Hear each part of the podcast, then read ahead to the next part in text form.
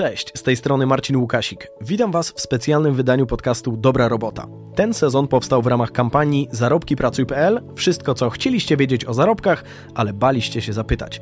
Zarobki to temat przewodni wszystkich naszych rozmów. Czy oszczędzanie to umiejętność, którą każdy powinien zdobyć? Czy budżet domowy można ogarnąć? Jak skutecznie zarządzać tym, co zarabiamy? Na te i wiele innych pytań dotyczących planowania przyszłości finansowej odpowie moja gościni Iza Czaplewska, księgowa, ekspertka finansowa, autorka bloga Wyjaśniam Finanse. Cześć Iza, witam Cię bardzo gorąco. Cześć, miło. Zacznijmy od tego, dlaczego planowanie naszych oszczędności ma tak duży sens? Okej, więc planowanie finansów jest bardzo potrzebne w życiu, ponieważ gdy nie kontrolujemy swoich wydatków, to one się dzieją spontanicznie i nie, nie panujemy nad tym, jak duże nadwyżki pozostają u nas. I ja tutaj zachęcam do spojrzenia na swoje pieniądze, e, tak met, trochę metaforycznie, jak na pracowników, którzy dla nas pracują. I e, niektóre z tych pieniędzy, na przykład, finansują nam mieszkanie, inne z tych pieniędzy idą do sklepu i kupują nam żywność, inne pieniądze zabieramy na imprezę i tam finansują nam fajną zabawę. Natomiast część z tych pracowników, e, ich zadaniem jest po prostu czekanie na gorszy czas i na to, i jakby zapewnianie nam bezpieczeństwa, więc po prostu jakby sednem prowadze, prowadzenia właśnie jakiegoś budżetu i planowania swoich wydatków jest takie zagospodarowanie tymi pracownikami, tymi pieniędzmi, by część z nich została wolna w razie właśnie jakichś nieprzewidzianych rzeczy. I oczywiście mamy teraz inflację i za to, że te pieniądze leżą i czekają na jakiś właśnie niecie, nieciekawy przypadek, płacimy 17% aktualnie i właśnie w ten sposób po prostu żegnamy te, te pieniądze. Natomiast wciąż jest to cena, którą warto ponieść za to, że te pieniądze po prostu będą nas służyć właśnie w momencie, gdy stanie się coś, co będzie wymagało natychmiastowych środków pieniężnych. Mhm. A jak możemy te oszczędności odnieść do naszej pensji? Przede wszystkim warto tutaj ustalić jakiś cel finansowy dla siebie, czyli najpierw zdecydować, co my właściwie chcemy osiągnąć, jeśli chodzi o nasze finanse osobiste. Czy na przykład naszym celem będzie spłacenie kredytu konsumenckiego i tutaj nie mówię o kredycie hipotecznym, tak? Tutaj warto to rozróżnić, że kredyt, y, kre- kredyt konsumencki to będzie po prostu coś, gdzie em, kupiliście na przykład telewizor na raty albo jakiś sprzęt i chcecie to spłacić po prostu, bo jest to taki kredyt, który de facto no, nie jest żadną inwestycją, tak? Dodatkowo e, możecie mieć jeszcze taki właśnie cel finansowy, jak zbudowanie sobie właśnie takiego funduszu awaryjnego, poduszki finansowej, która będzie właśnie takim zabezpieczeniem dla Was w przyszłości, który ma kłopoty. Więc Generalnie chodzi o to, żeby podjąć decyzję, co ja właściwie chcę, tak? Bo jakby wydając, wydaje, wydawać pieniądze te, które otrzymujemy może każdy, ale właśnie trzeba zdecydować, czy chcemy coś więcej. Więc po podjęciu tej decyzji trzeba ustalić, jaka jest to kwota finansowa, po to, żeby mieć się do czego odnieść, jeśli chodzi o te nasze zarobki, tak? Bo dopiero znając konkretny cel finansowy, konkretną kwotę, do której chcemy dobić, jesteśmy w stanie odnieść to do naszych zarobków i zdecydować właśnie, jak dużo chcemy odkładać i przez jak długi czas. Mhm. A powiedz mi proszę, e, jak trochę zabrać się za planowanie naszych i zarobków, i wydatków? Czy powinniśmy to mm, ująć w jakimś, nie wiem, e, okresie czasowym, miesięcznym, może rocznym? Okej, więc em, ja tutaj polecam, żeby spojrzeć e, na swoje zarobki i wydatki całościowo, tak holistycznie e, w skali roku i w skali miesiąca z nimi pracować. Czyli generalnie te cele finansowe, o których właśnie mówiłam wcześniej, czyli właśnie czy spłata kredytów konsumenckich, czy też e, odłożenie na poduszkę finansową, to, to warto rozpatrywać w skali roku właśnie, bo to będzie zazwyczaj większa kwota, na którą musimy odłożyć przez dłuższy okres czasu. E, Natomiast e, praca sama z finansami już będzie się odbywać miesięcznie, czyli planujemy na rok i e, przy, przypisujemy też naszym finansom określone zadania, powiedzmy, na rok. Natomiast jakby bieżące planowanie odbywa się totalnie w, już w skali miesiąca, e, pracując właśnie z tym, co przyszło na nasze konto. Natomiast również weryfikację ewentualnych wydatków i tego, jak realizujemy te nasze plany, czy, czy wszystko się zgadza, czy nie, czy, e, czy jest gorzej niż zakładaliśmy, to się też odbywa w skali miesiąca właśnie, tak? Co miesiąc patrzymy, czy, czy cele były realizowane, czy nie. Mhm. A jak możemy ocenić nasze jakby szanse, czy to, ile tak naprawdę realnie możemy oszczędzić? Jasne. Więc tutaj cały proces zaczęłabym po prostu od takiej inwentaryzacji. Ja jestem księgową z zawodu, więc tutaj e, zachęcam do takiego czegoś właśnie jak inwentaryzacja waszego stylu życia, gdzie e, najpierw określicie właśnie, jakie macie przychody i tutaj właśnie zwróciłabym uwagę na wszystkie, wszystkie źródła, które macie, tak? Czyli właśnie wasza pensja z etatu, czy to jakieś dodatkowe zlecenia, czy 500 plus, i tak dalej, i tak dalej, czy na przykład wynajmowane mieszkanie. Wszystko to spisujecie i tutaj oczywiście ja zachęcam do używania jakiegoś narzędzia typu Excel, które jest najprostszym. E, pewnie wiele z Was e, oglądających tutaj e, korzysta z tego narzędzia na co dzień, więc jest to takie no, najbardziej oczywiste rozwiązanie, jeśli chodzi o pracę ze swoimi finansami. Więc tam wypisujecie wszystkie swoje przychody z, z tych różnych źródeł, które macie. Y, dodatkowo spisujecie wszystkie swoje koszty.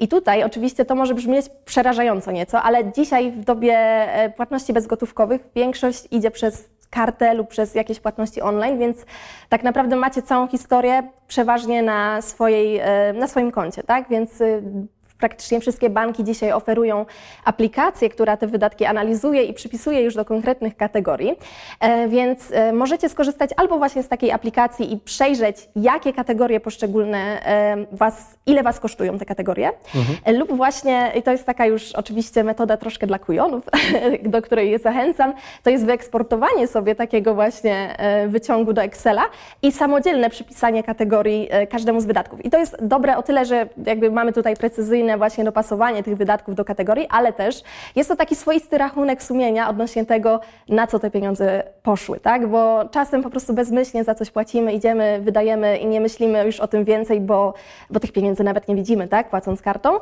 Natomiast później konfrontując się z tym już tak typowo właśnie widząc to czarno na białym, ile wydaliśmy i na co, to trochę boli po pierwsze, a po drugie właśnie jest takim też kopem motywacyjnym do tego, żeby jednak co nieco obciąć i więcej zaoszczędzić.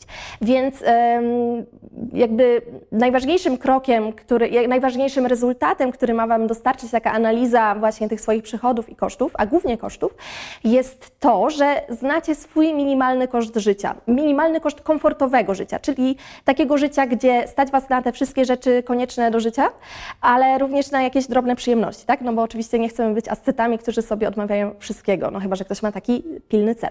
Natomiast znając swój koszt minimalnego, e, minimalny koszt komfortowego życia, jesteśmy w stanie ocenić, ile zostaje nam nadwyżki finansowej z tego, co aktualnie zarabiamy.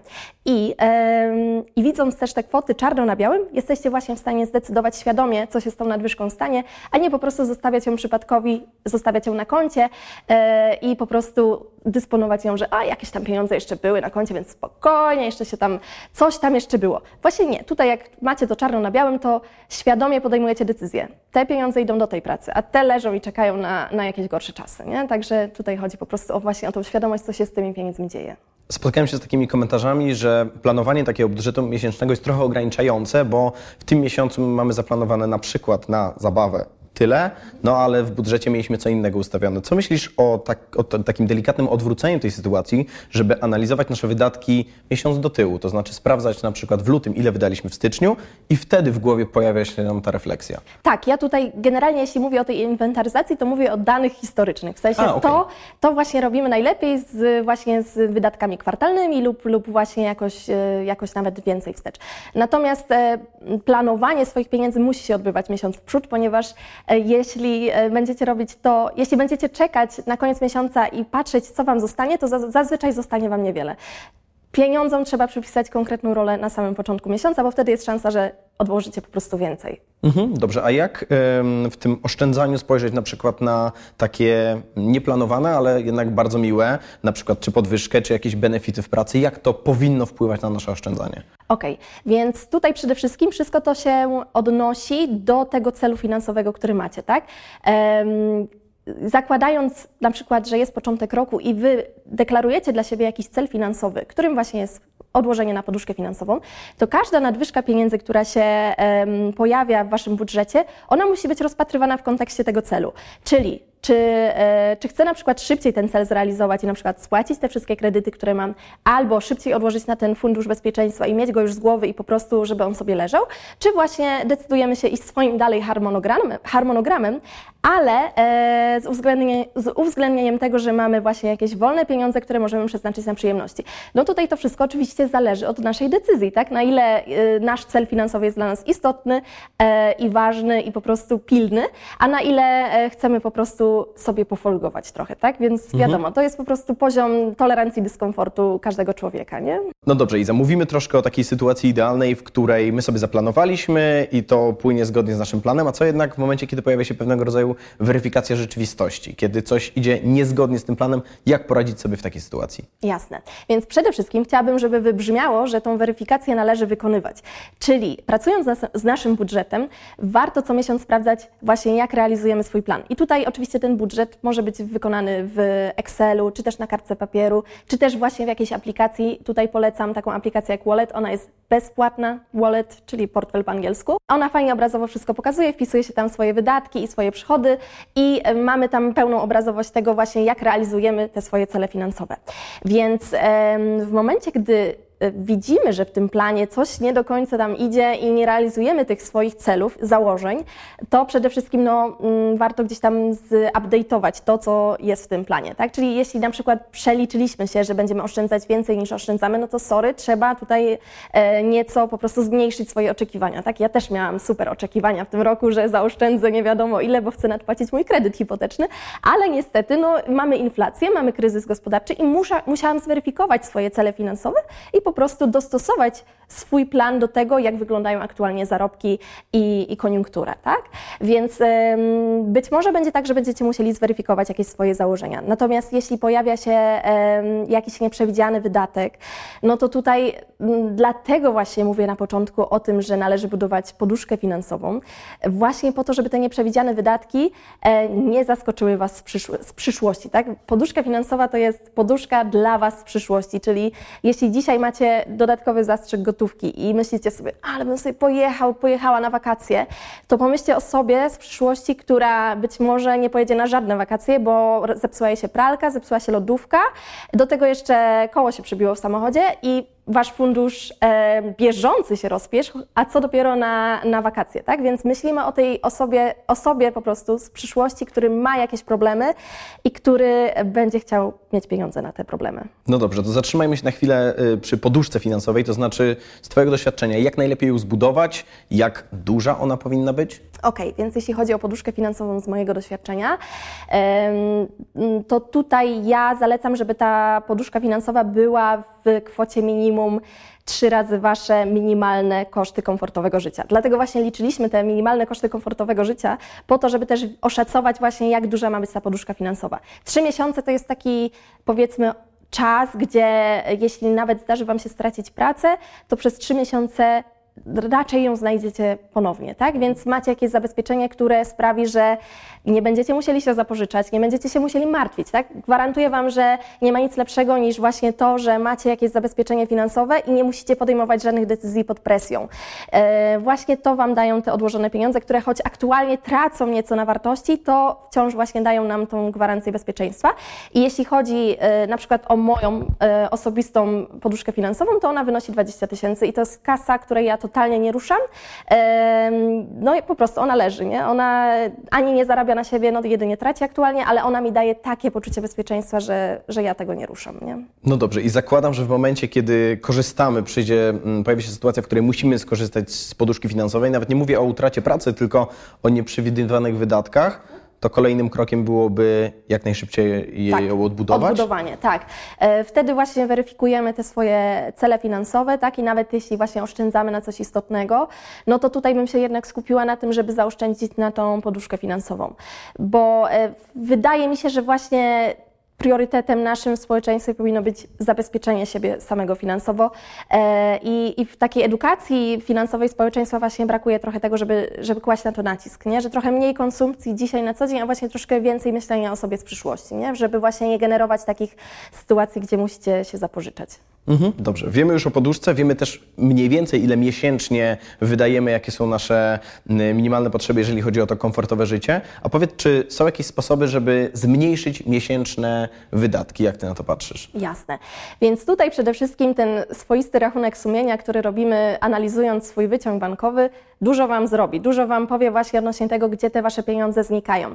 I tutaj właśnie warto szczególnie się przyjrzeć takim wydatkom, jak e, wydatki na jakieś chociażby 嗯 na przykład na telewizję streamingową, tak? Dzisiaj każdy streaming to jest po prostu kilkadziesiąt złotych, więc e, może się okazać, że nie potrzebujecie tego wszystkiego teraz, tak? Ja na przykład zrobiłam właśnie taki, taką, taką czystkę w swoich telewizjach i okazuje się, że zaoszczędzi, za, odzyskałam 139 zł miesięcznie, tak? Więc to są takie kwoty może niewielkie, ale 139 zł już fajne wyjście na miasto mi na przykład daje, nie? Więc, więc warto sobie to przemyśleć. Poza tym polecam na przykład planowanie posiłków, tak? Planowanie posiłków sprawia, że nie marnujemy jedzenia, przez co oszczędzamy, tak? Te zakupy, które planujemy, one są ściśle związane z tym, co zamierzamy ugotować, więc e, generujemy oszczędności związane z tym, że po prostu nie wymyślamy na CITO, a co by tu dzisiaj ugotować, tylko już mamy to wymyślone, mamy to kupione i tak dalej. Być może w jakichś promocyjnych cenach nawet, tak? oczywiście takie małe rzeczy typu umówienie się ze znajomymi na wspólne gotowanie w domu zamiast wyjście na miasto, tak? To są takie małe rzeczy, które jeśli macie jakiś cel na horyzoncie, na którym Wam zależy, tak? Bo na tym celu musi Wam też zależeć. Jeśli on jest dla Was priorytetem, to te małe rzeczy w skali roku, powiedzmy, na przykład jeśli, jeśli nie macie dzisiaj żadnych pieniędzy odłożonych i chcecie, chcecie się poczuć w końcu bezpiecznie, to pewnym wyrzeczeniem będzie może ograniczenie wyjścia na miasto, ale za to, to ten, ten sukces finansowy, tak? ten, ten, to poczucie bezpieczeństwa myślę, że Wam to po prostu zrewanżuje, tak? Więc, więc takie małe rzeczy, też związane właśnie z oszczędzaniem prądu i, um, i wody, tak? Przejście na jakąś tańszą taryfę, tutaj warto negocjować właśnie ze swoimi operatorami, ze swoimi dostawcami energii na przykład. E, jeśli chodzi o oszczędzanie wody, to na przykład taką małą rzecz, na którą ja ostatnio wpadłam, że zamiast wylewać wodę z suszarki, co zawsze robiłam, e, teraz myję nią podłogę. Oszczędzam 5 litrów w skali tygodnia, więc no, to są takie małe, naprawdę małe rzeczy, które e, po prostu mają znaczenie. Myślę sobie, jak o tym opowiadasz, że te drobne kwoty, faktycznie, jeżeli nawet w skali miesiąca są drobne, to jeżeli spojrzymy sobie w perspektywie roku, czy nawet kilku lat, to zaczynają rosnąć i dają nam jakiś taki Tak, tak, tak. To e, nawet się nazywa, liczby. nazywa się to efektem latte, że właśnie e, nie pijemy kawy na mieście i e, ta, te, te drobne kwoty, te 10 zł tygodniowo, no nie, no tygodniowo nie, dziennie powiedzmy, składa się na naprawdę fajną kwotę w skali roku, mhm. tak? A jak znaleźć taki zdrowy balans pomiędzy jednak trochę takim zaciskaniem pasa, tak? Bo odmawiam, widzimy, że w skali miesiąca zrezygnujemy z tego, z tego, z tego i z tego, no a z tyłu głowy pojawia się, chodzimy do pracy i jednak trochę coś nam się za to od tego życia należy. Dlatego ja zawsze mówię o, o tym koszcie komfortowego życia, bo komfortowe życie zakłada jednak pewne drobne e, rozpieszczanie siebie samego, tak? No nie ma tutaj naprawdę, ja też nie zachęcam do do, życia ascety. E, sama również się rozpieszczam drobnymi wyjściami na miasto, kupieniem sobie sushi, cokolwiek. To są powiedzmy jakieś większe wydatki, ale no, jako człowiek chcę być też szczęśliwa i dbaniem e, o dobrobyt też oszczędzam sobie powiedzmy jakieś pieniądze przeznaczone później na odzyskiwanie zdrowia, tak? Więc, e, więc takie małe rzeczy też mają znaczenie. Warto je zaplanować w swoim budżecie i nie skąpić na nie, ale być może szukać właśnie alternatyw, tak? Że tak jak wspomniałam, zamiast wyjścia na miasto, może wspólne gotowanie z przyjaciółmi w domu po prostu. Robienie z tego jakiejś też zabawy, tak? Mhm. Dobrze, to odwróćmy trochę sytuację, bo powiedzieliśmy dużo o tym, jak ograniczać te wydatki. A co możemy zrobić, żeby zwiększyć nasze dochody miesięczne? Jasne. No przede wszystkim najprostsza sprawa, czyli pójście do pracodawcy po podwyżkę. E, ewentualnie najszybszym tak naprawdę dzisiaj sposobem na to, żeby zwiększyć swoje zarobki, no to jest zmiana pracodawcy, tak? Przeskakując od jednego pracodawcy do, drugiego, zazwyczaj wiąże się to z zwiększeniem właśnie zarobków, tak? Sama pamiętam jeszcze, jak pracowałam na tacie, to tak właśnie najczęściej się to e, działo. E, oprócz tego myślę, że tutaj wspomnę o jeszcze takich rozwiązaniach dodatkowych, czyli właśnie nawiązywanie dodatkowych prac, po prostu znajdywanie dodatkowych zleceń, bo pracownik na umowie o pracę jest w bardzo dobrej, komfortowej sytuacji. E, jest to komfortowa sytuacja zarówno dla niego, jak i dla mm, zleceniodawcy, czyli pracownik, który pracuje aktualnie e, i ma zagwarantowane minimalne co najmniej minimalne wynagrodzenie w Polsce, czyli w tym roku jest to 3010 zł brutto, e, taka osoba nie musi już ponownie opłacać e, składek na ubezpieczenie społeczne. Więc mhm. gdy ona podejmuje dodatkowe zatrudnienie, na przykład na umowie zlecenie, to pracodawca takiej osoby opłaca za nią tylko składkę zdrowotną. I to jest bardzo fajne, bo e, pracodawca, który szuka kogoś na zlecenie, będzie patrzył, jak sobie ograniczyć pewne koszty związane z zatrudnieniem. I chętniej wybierze właśnie takiego pracownika, który już ma, jakieś, już ma jakiś tytuł do ubezpieczenia, więc zatrudniając go, on będzie opłacał dużo mniejsze składki z ust za niego niż właśnie zatrudnienie jakiejś osoby, która nie ma żadnego zatrudnienia. Więc tutaj może to być wasza karta przetargowa, tak? W rozmowach na przykład z, z jakimś innym pracodawcą, z właśnie poszukiwa przy poszukiwaniu jakichś zleceń freelancerskich czy jakichś. Dodatkowo jeszcze chciałabym wspomnieć o takiej opcji jak działalność nierejestrowana. I to jest taka opcja, że e, możecie robić pewne rzeczy w ramach właśnie takiej freelancerskiej sprawy, e, możecie zarabiać w ten sposób do połowy minimalnego wynagrodzenia w Polsce, czyli e, tutaj należy śledzić też na bieżąco, jakie jest aktualne minimalne wynagrodzenie w Polsce. Tak jak wspomniałam, aktualnie jest to 3010 zł, więc połowa z tego to jest 1505 zł, czyli do takiej kwoty możecie sobie dorobić w miesiącu i e, generalnie nie wiąże się to z żadnym właśnie zatrudnieniem, tylko jakby wy sami prowadzicie taką firmę. Jej nie trzeba nigdzie rejestrować, nie trzeba jej zgłaszać e, do Urzędu Skarbowego, natomiast należy to rozliczyć w picie. Należy to e, te, te przychody właśnie wykazać, odprowadzić od nich podatek w kolejnym roku, więc jest to wszystko legalne. Należy jedynie uważać też na drobne rzeczy, e, na przykład czy nie musicie być dodatkowo podatnikami VAT, albo czy nie musicie mieć kasy fiskalnej, więc to jakby jeśli Was to interesuje, jeśli to jest dla Was interesujące zagadnienie, to po prostu zachęcam do wpisania w Google działalność nierejestrowana i zorientowanie się właśnie, czy możecie spełniać, czy możecie podjąć się takiej e, właśnie działalności, tak? Bo jest to naprawdę fajne rozwiązanie na to, żeby dorobić sobie około 1505 zł miesięcznie. Może to nie jest wiele, ale przy dzisiejszych cenach jest to jednak drobna kwota, która może naprawić Wasz budżet albo może Wam po prostu pomoże Wam zrealizować te cele finansowe. No zresztą to, co wcześniej wspomnieliśmy, że w skali miesiąca może to nie jest dużo, tak. ale w skali roku robi nam się ponad 17 tysięcy i te pieniądze już Dokładnie. czuć. A co myślisz o takim, bo tu dużo wspomnieliśmy o mm, szukaniu pracy w innym miejscu, a co myślisz o takim podejściu, żeby u pracodawcy ym, zaproponować mu, że możemy zrobić coś dodatkowo? Widzisz na przykład, że w pracy są pewne niezagospodarowane obszary, gdzie moglibyśmy się czymś zająć i trochę u naszego pracodawcy poszukać dodatkowej pracy. Jasne, jest to też oczywiście jakieś rozwiązanie. E, pod kątem finansowo-księgowym oczywiście też całkiem legalne i całkiem e, normalne, więc tutaj też polecam to zrobić. Pytanie właśnie, jak, jak, to, jak to Wasz pracodawca widzi e, i, i czy, czy na to się zgadza. Jeśli chodzi jeszcze o, o poszukiwanie jakichś dodatkowych rzeczy, dodatkowych właśnie przychodów, no to tutaj też warto zwrócić uwagę na benefity, które mamy w pracach, prawda?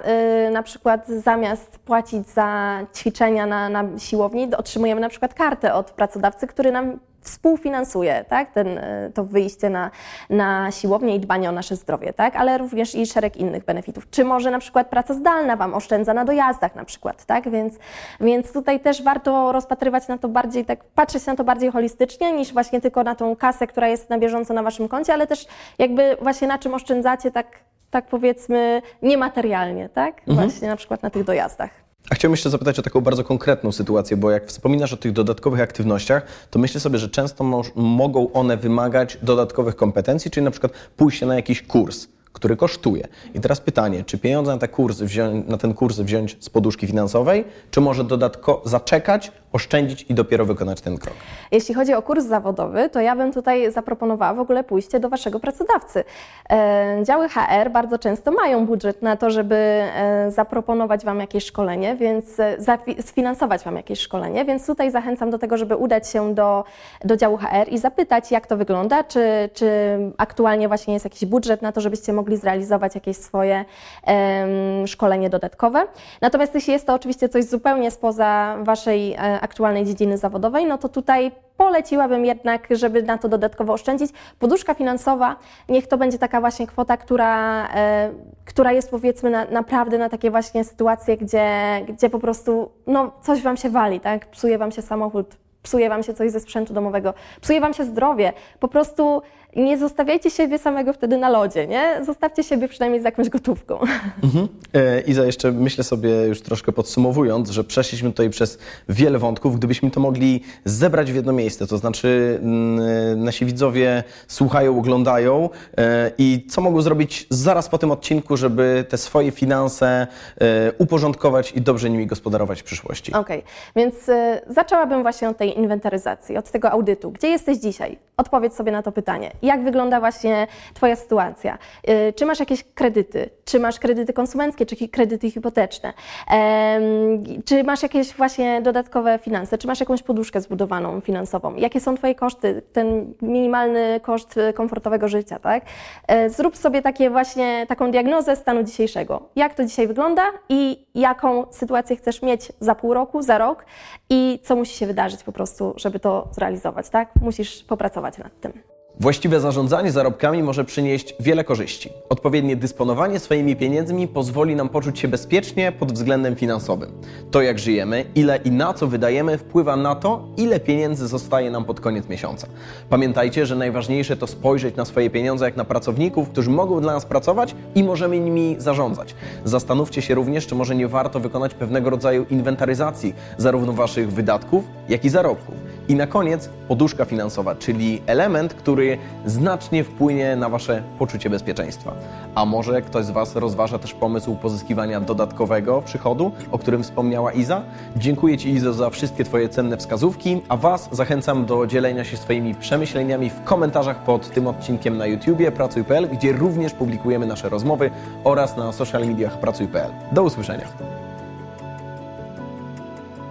Słuchaliście odcinka specjalnego sezonu Dobrej Roboty, który powstał w ramach kampanii Zarobki Pracuj.pl.